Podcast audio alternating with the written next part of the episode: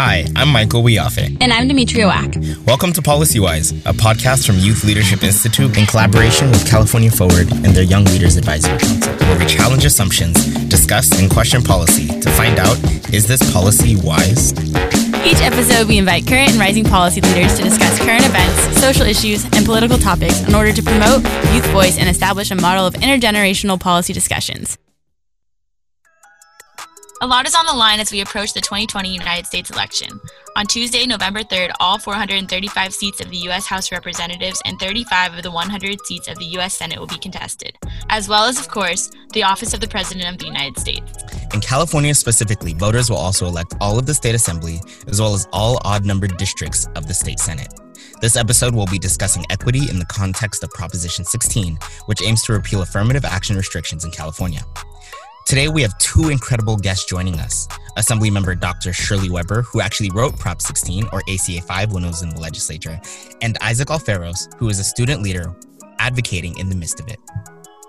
So, Assemblymember Dr. Shirley Weber was elected in November of 2012 to represent California's 79th Assembly District, which includes cities of Bonita, Chula Vista, La Mesa, Lemon Grove, National City, and San Diego. Dr. Shirley Weber has lived in California since the age of three and attended UCLA for her bachelor's, master's, and PhD programs. Dr. Weber chairs the Assembly Budget Subcommittee on Public Safety and serves as a member of the Assembly Standing Committees on Education, Higher Education, Elections, Budget, and Banking and Finance. Prior to being elected to the Assembly, she served as the mayor's appointee and chair on the Citizens Equal Opportunity Commission, on the board of the NAACP, YWCA, YMCA Scholarship Committee, Battered Women's Services, United Way, San Diego Consortium, and Private Industry Council, and many more. As a school board member and board president, she became known for advocacy for closing the achievement gap and a higher standard of excellence for all children. Today, we're excited to discuss Assembly work relating to Prop 16 and AB 1460. Dr. Weber, thank you so much for being here. Would you like to expand or add to any of your introduction? Would you be able to tell us about why equity in higher education is so important? Well, I, the only thing I would add, of course, is that to my resume is that I spent uh, 40 years of my life as a professor at San Diego State University and uh, chaired the and was the founder of the Africana Studies Department and helped to establish Chicano Studies, Native American Studies, and Women's Studies, and served as a, as a, as a, a, a kind of a, a, joint faculty on many of those other departments. So I'm steeped into the whole issue of education.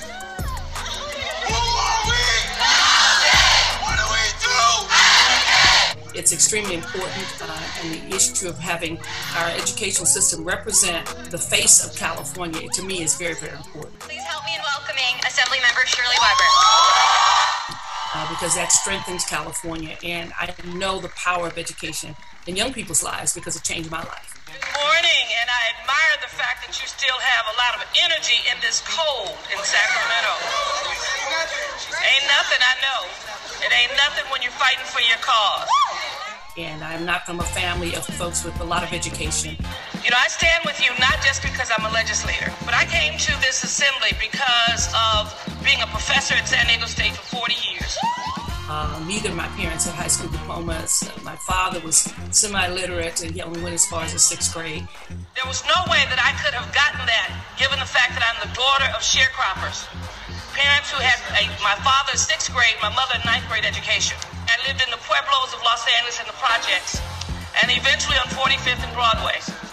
We could not have afforded for me to go to UCLA, but because we didn't have tuition, we only had fees.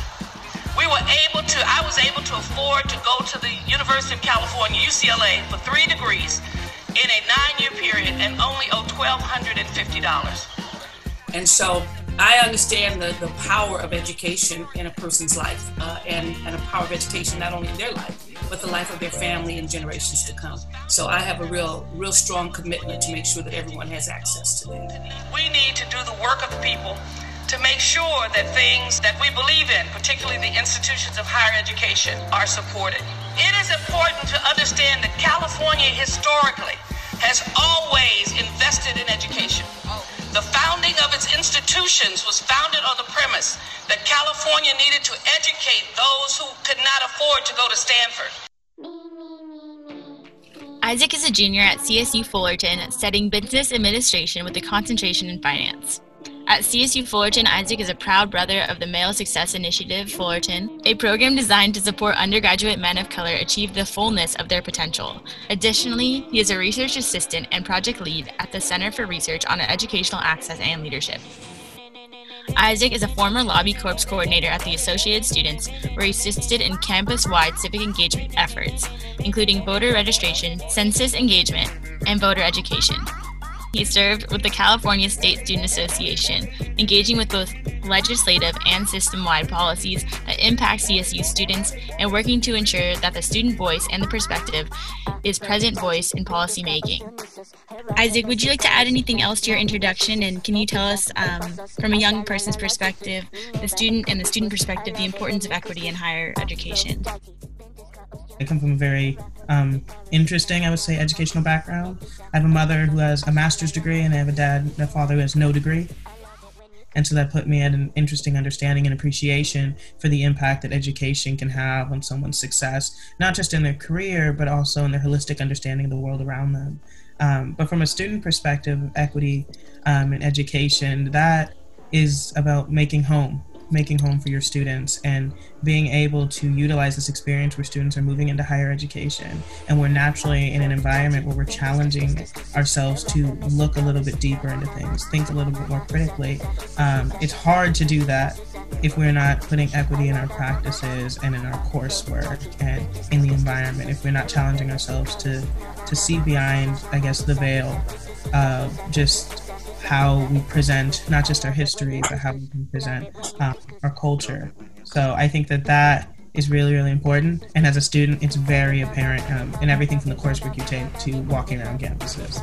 That's a very good point, Isaac. Um, and, and what I'm hearing from both of you, Dr. Weber and Isaac, is that your your background and experiences have definitely influenced uh, where you are today, what you're doing today. Your experience kind of influences what you do and the way that you see the world.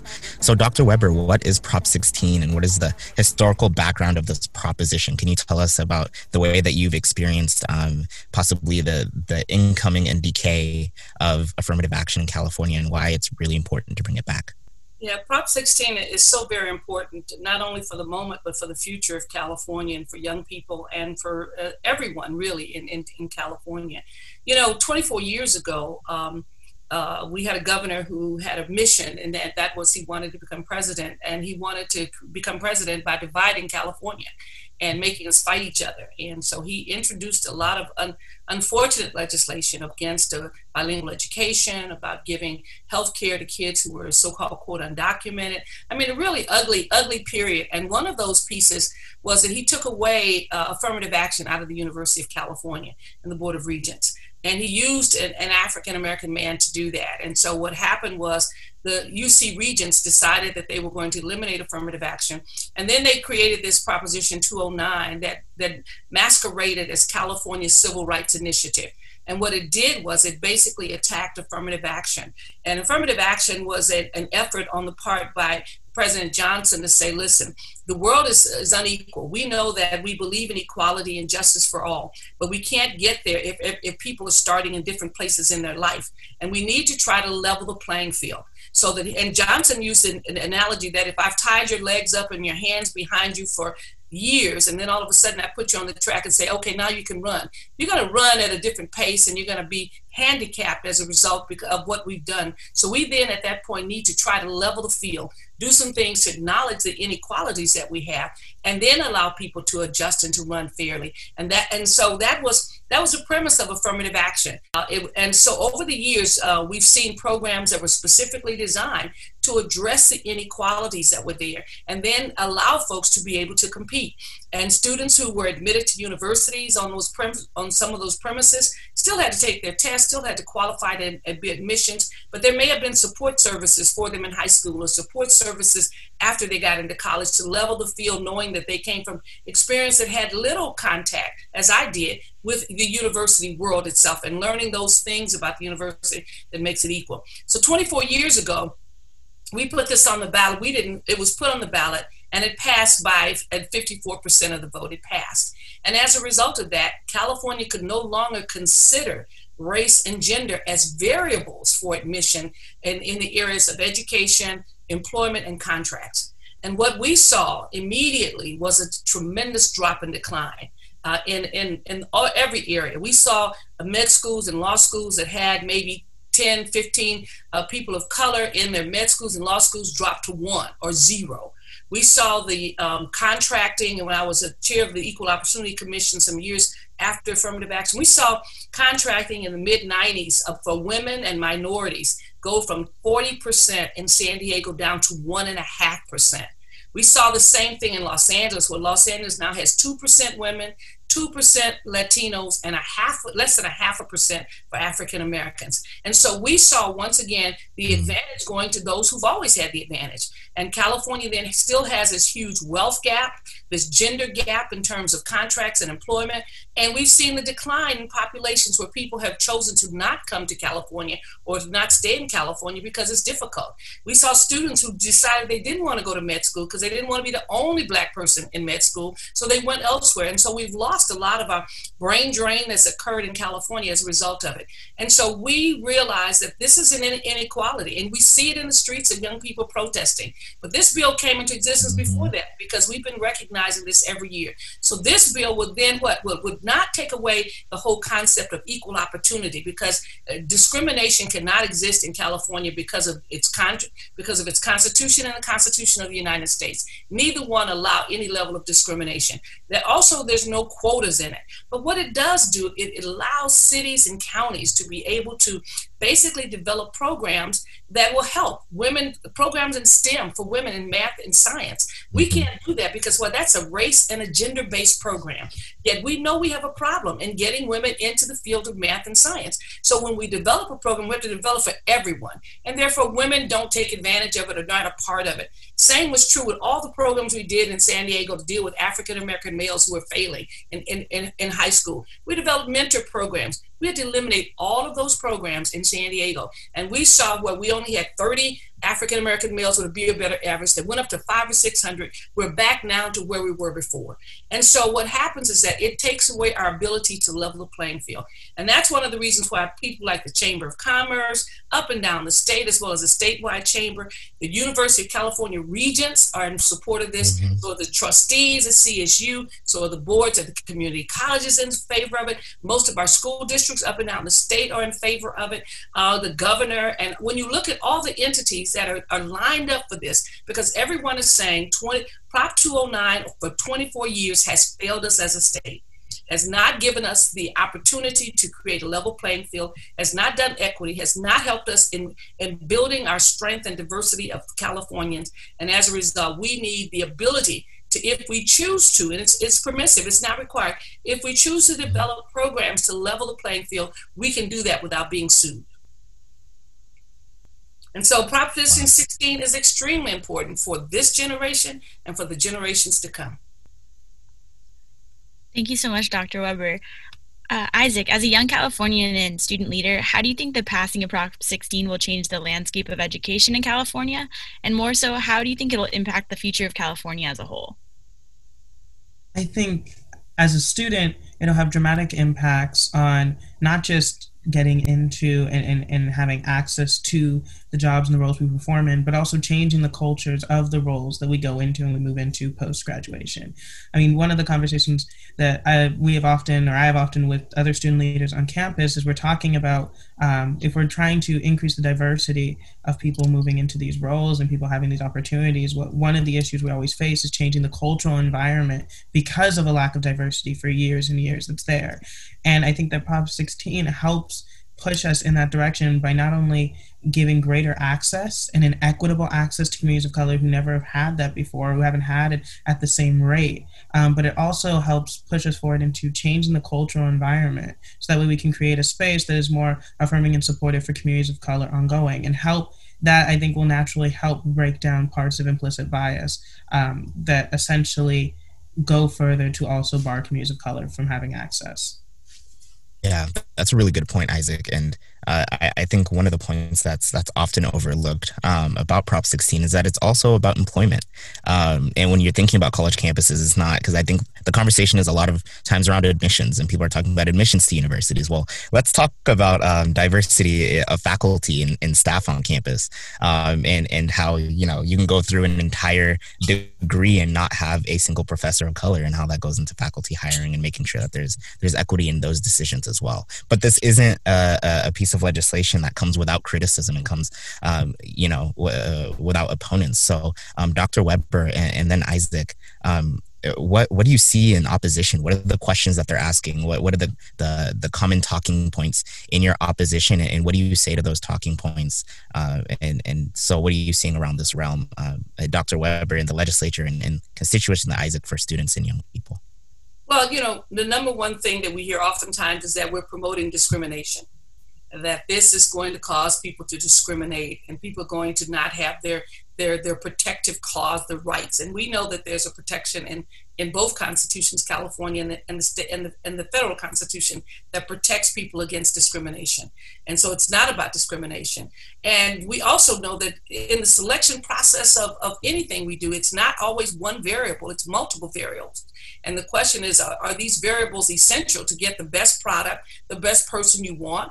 Uh, and we realize that some of these some of these issues are created simply for the purpose of excitement. Uh, when we talk, some will say, well, you know, we're going to get unqualified people into positions. Um, Yet what we have seen is those who believe they're the most qualified individuals have not necessarily, quote, benefited from uh, Prop 209. In fact, they've actually lost positions. Uh, they used our Asian community against other communities, and the Asians now realize that they've lost positions in terms of uh, not getting, seeing an increase in enrollment. Uh, those kinds of things that they thought would come uh, have not come, and as a result, they are concerned.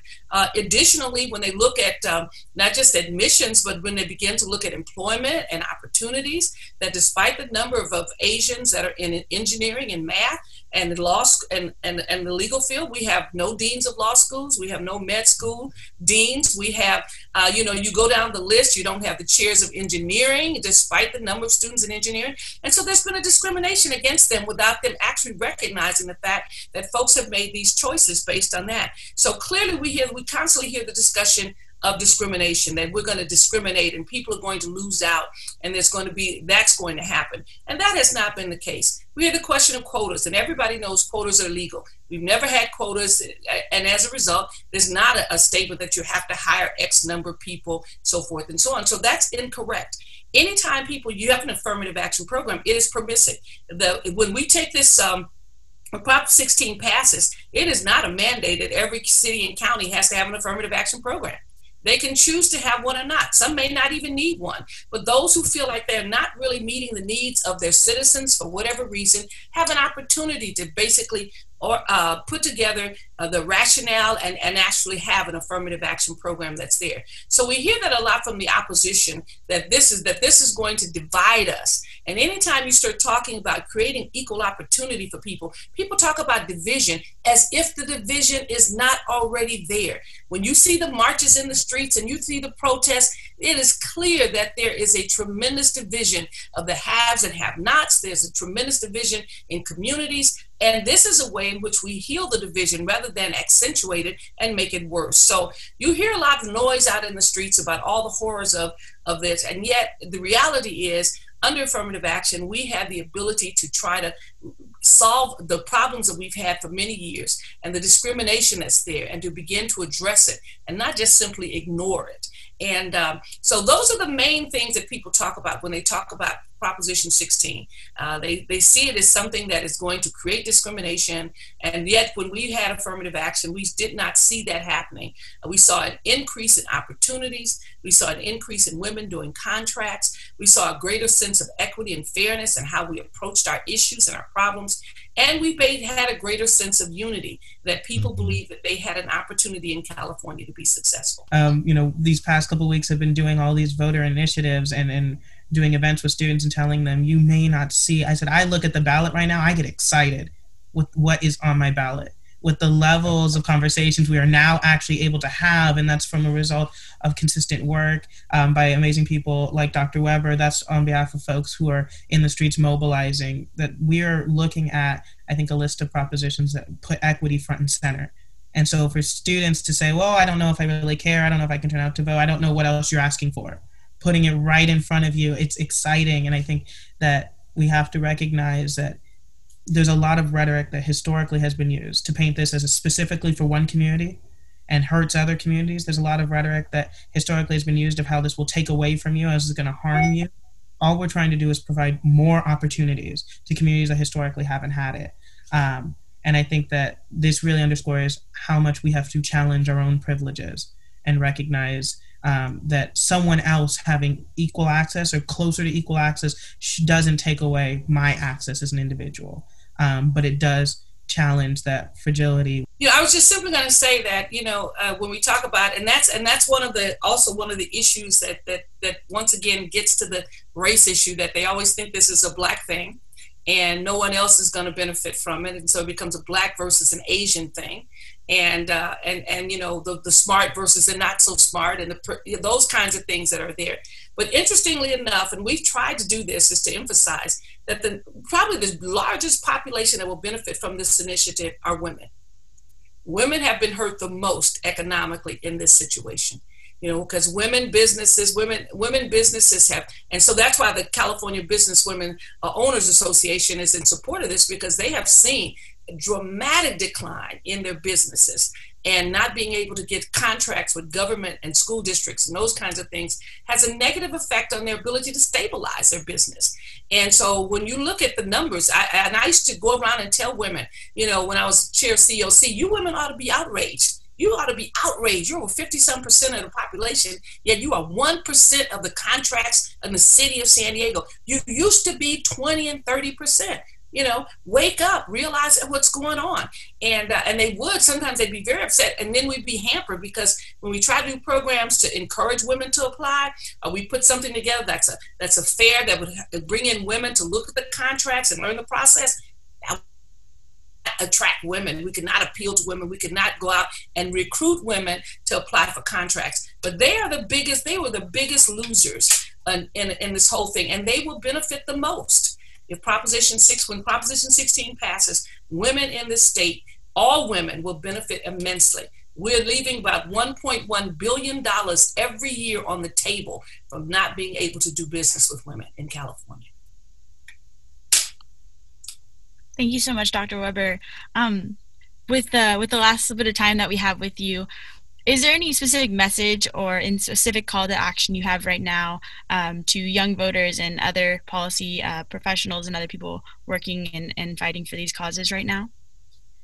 You know, I think it's extremely important that um, for all of us, this, you know, affirmative action is, is not, quote, for me and my generation because you know we've done our thing we've done what we're supposed to do and many of us have benefited from affirmative action and that's why you find so many people in the legislature uh, who were who were adults or even college 24 years ago uh, are, are adamant about trying to change this because they know that had it not been for affirmative action and various outreach programs, that they would not have been reached, no one would have reached out to them and helped them.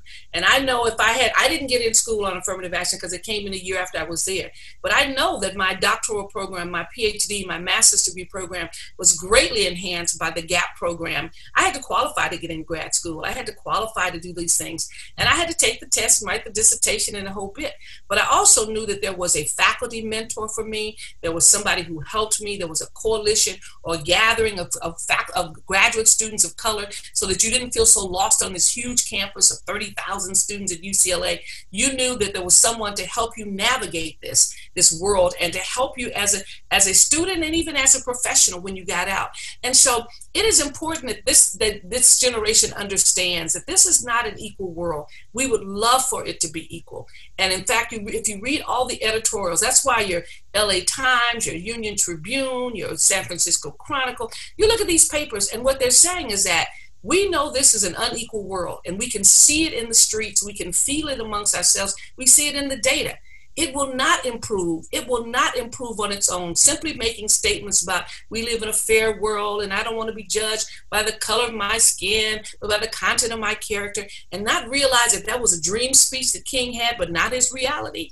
That we will not ever achieve that dream. We will not get there without addressing the reality of inequality and, and developing things that help to level the playing field so that every child in California, every adult in California believes that they can actually achieve because we have figured out how to create some sense of equity and equality for everyone. And so this is important because this it took us 24 years to fight this battle. 24 years of, of trying to get people to vote for it. It was a high bar. We had to have two thirds of members of the Assembly and the Senate to vote for this bill. And so it was a struggle on my part to get this bill out. And we got 75% because people began to realize the inequality and that your generation, young people, need to decide your generation needs to decide if this is how we want to live, how we want to live like 41 other states who have equal opportunity and access because they have affirmative action programs. Or do we want to continue to bump our heads against the wall with inequality and an unequal system and find ourselves with our wealth grab, with poverty growing in the state of California, as rich as we are, tremendous gap of opportunities for so many. So this is our moment. It's taken us 24 years to get here. Let us not squander it by indifference and by confusion. Let us realize that we must vote for Proposition 16 because it will truly level the playing field. And many of your professionals now, uh, women and men of color, who actually look and see the situation and realize that they are who they are because someone basically went into their community, helped to develop a program that brought them out and helped them to understand and realize their potential and supported them. Didn't give them away, but supported them and their struggles to achieve the things that they want to achieve in life, whether it was businesses, whether it was a job, or whether it was education. All of those things are critically important, and Prop 16 puts us into, on the path to hopefully to achieve equality for everyone in California. This is our moment, and let us not squander it. Absolutely. And with those words, Dr. Weber, you have ignited a fire, I think, in, in, in a lot of us, so probably all of us on the call. Uh, we do want to respect your time and know that, you know, we've kind of come up on your availability. Um, so thank you for joining us. I, I know not, there's never enough time for us to have a conversation. Hopefully we'll, well uh, have know, the chance to speak to you again. I hope we have a, a tremendous celebration on November 4th. Hmm. And thank you Absolutely. all. Thank you, young folks, for believing and working so hard. We are all working to the very drop of November 3rd because it's just that important. And uh, and I am honored to be here with you. And uh, thank you so very much for all of your work. I appreciate it. Thank and you. Thank you. So See you again much. soon. Thank you. That was like everything that you want to hear as, as someone who's like going to be in California for the next I don't know how long who's like just looking at the world and seeing I don't know someone just paint the the problem so clearly.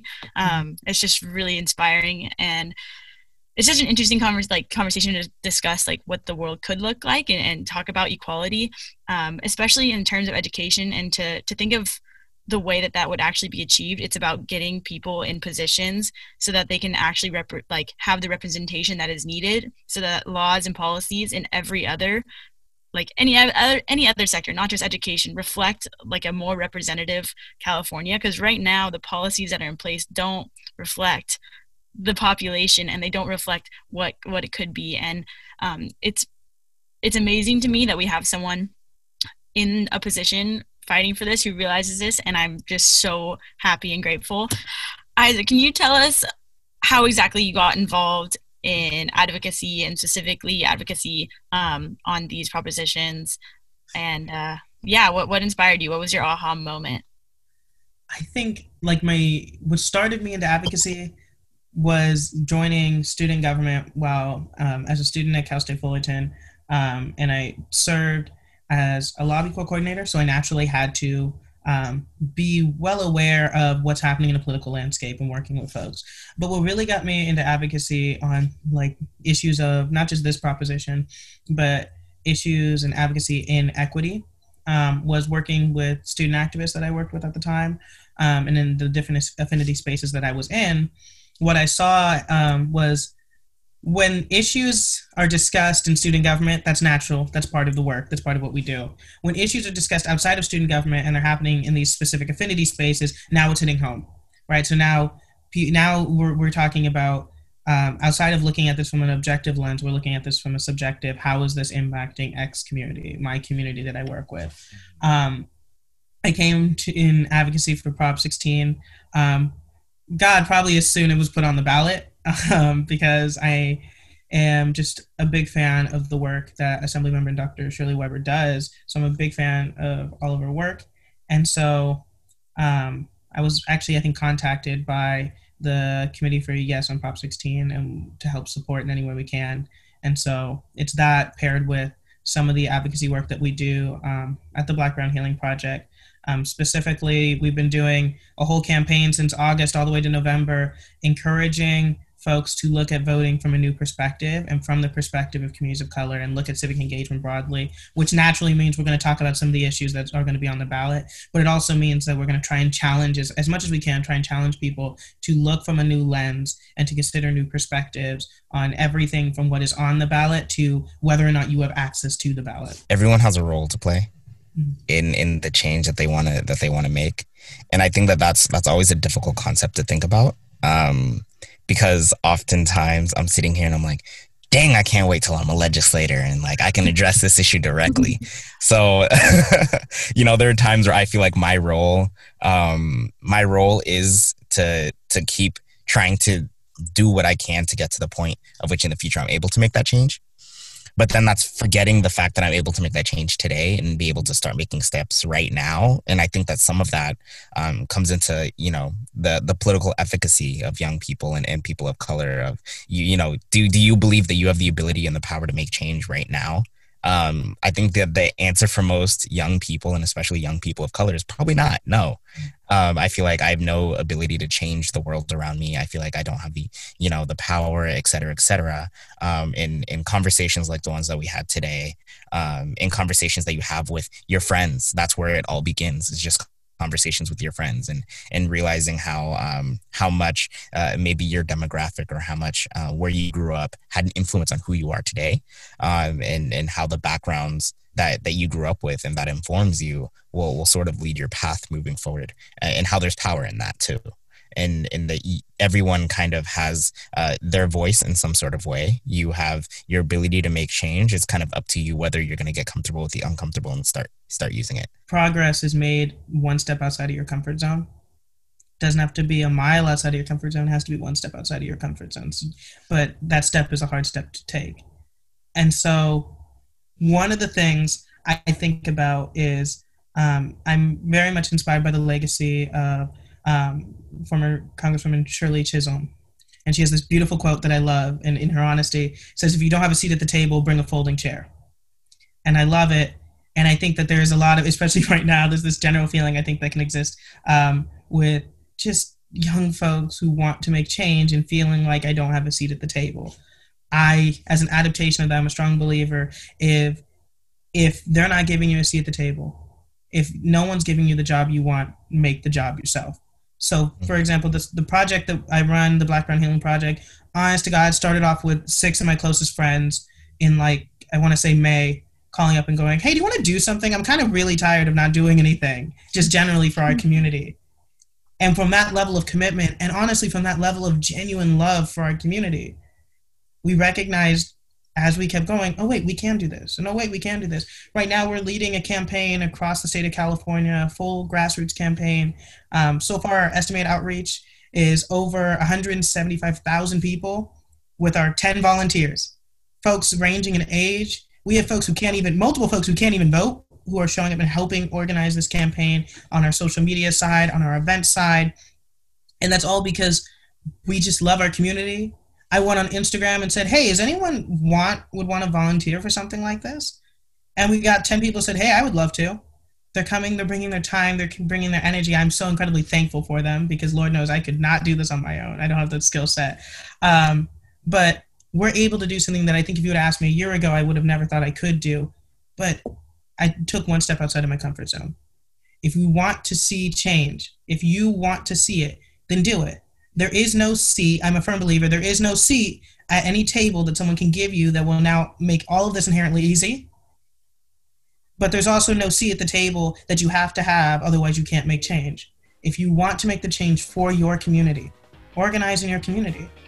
Because at the end of the day, I tell people like the the the Black Brown Healing Project. After we work with people and like, what is? And like, honest to God, it's me and a couple of homies just putting some stuff together to try and help our community. That's really all it is.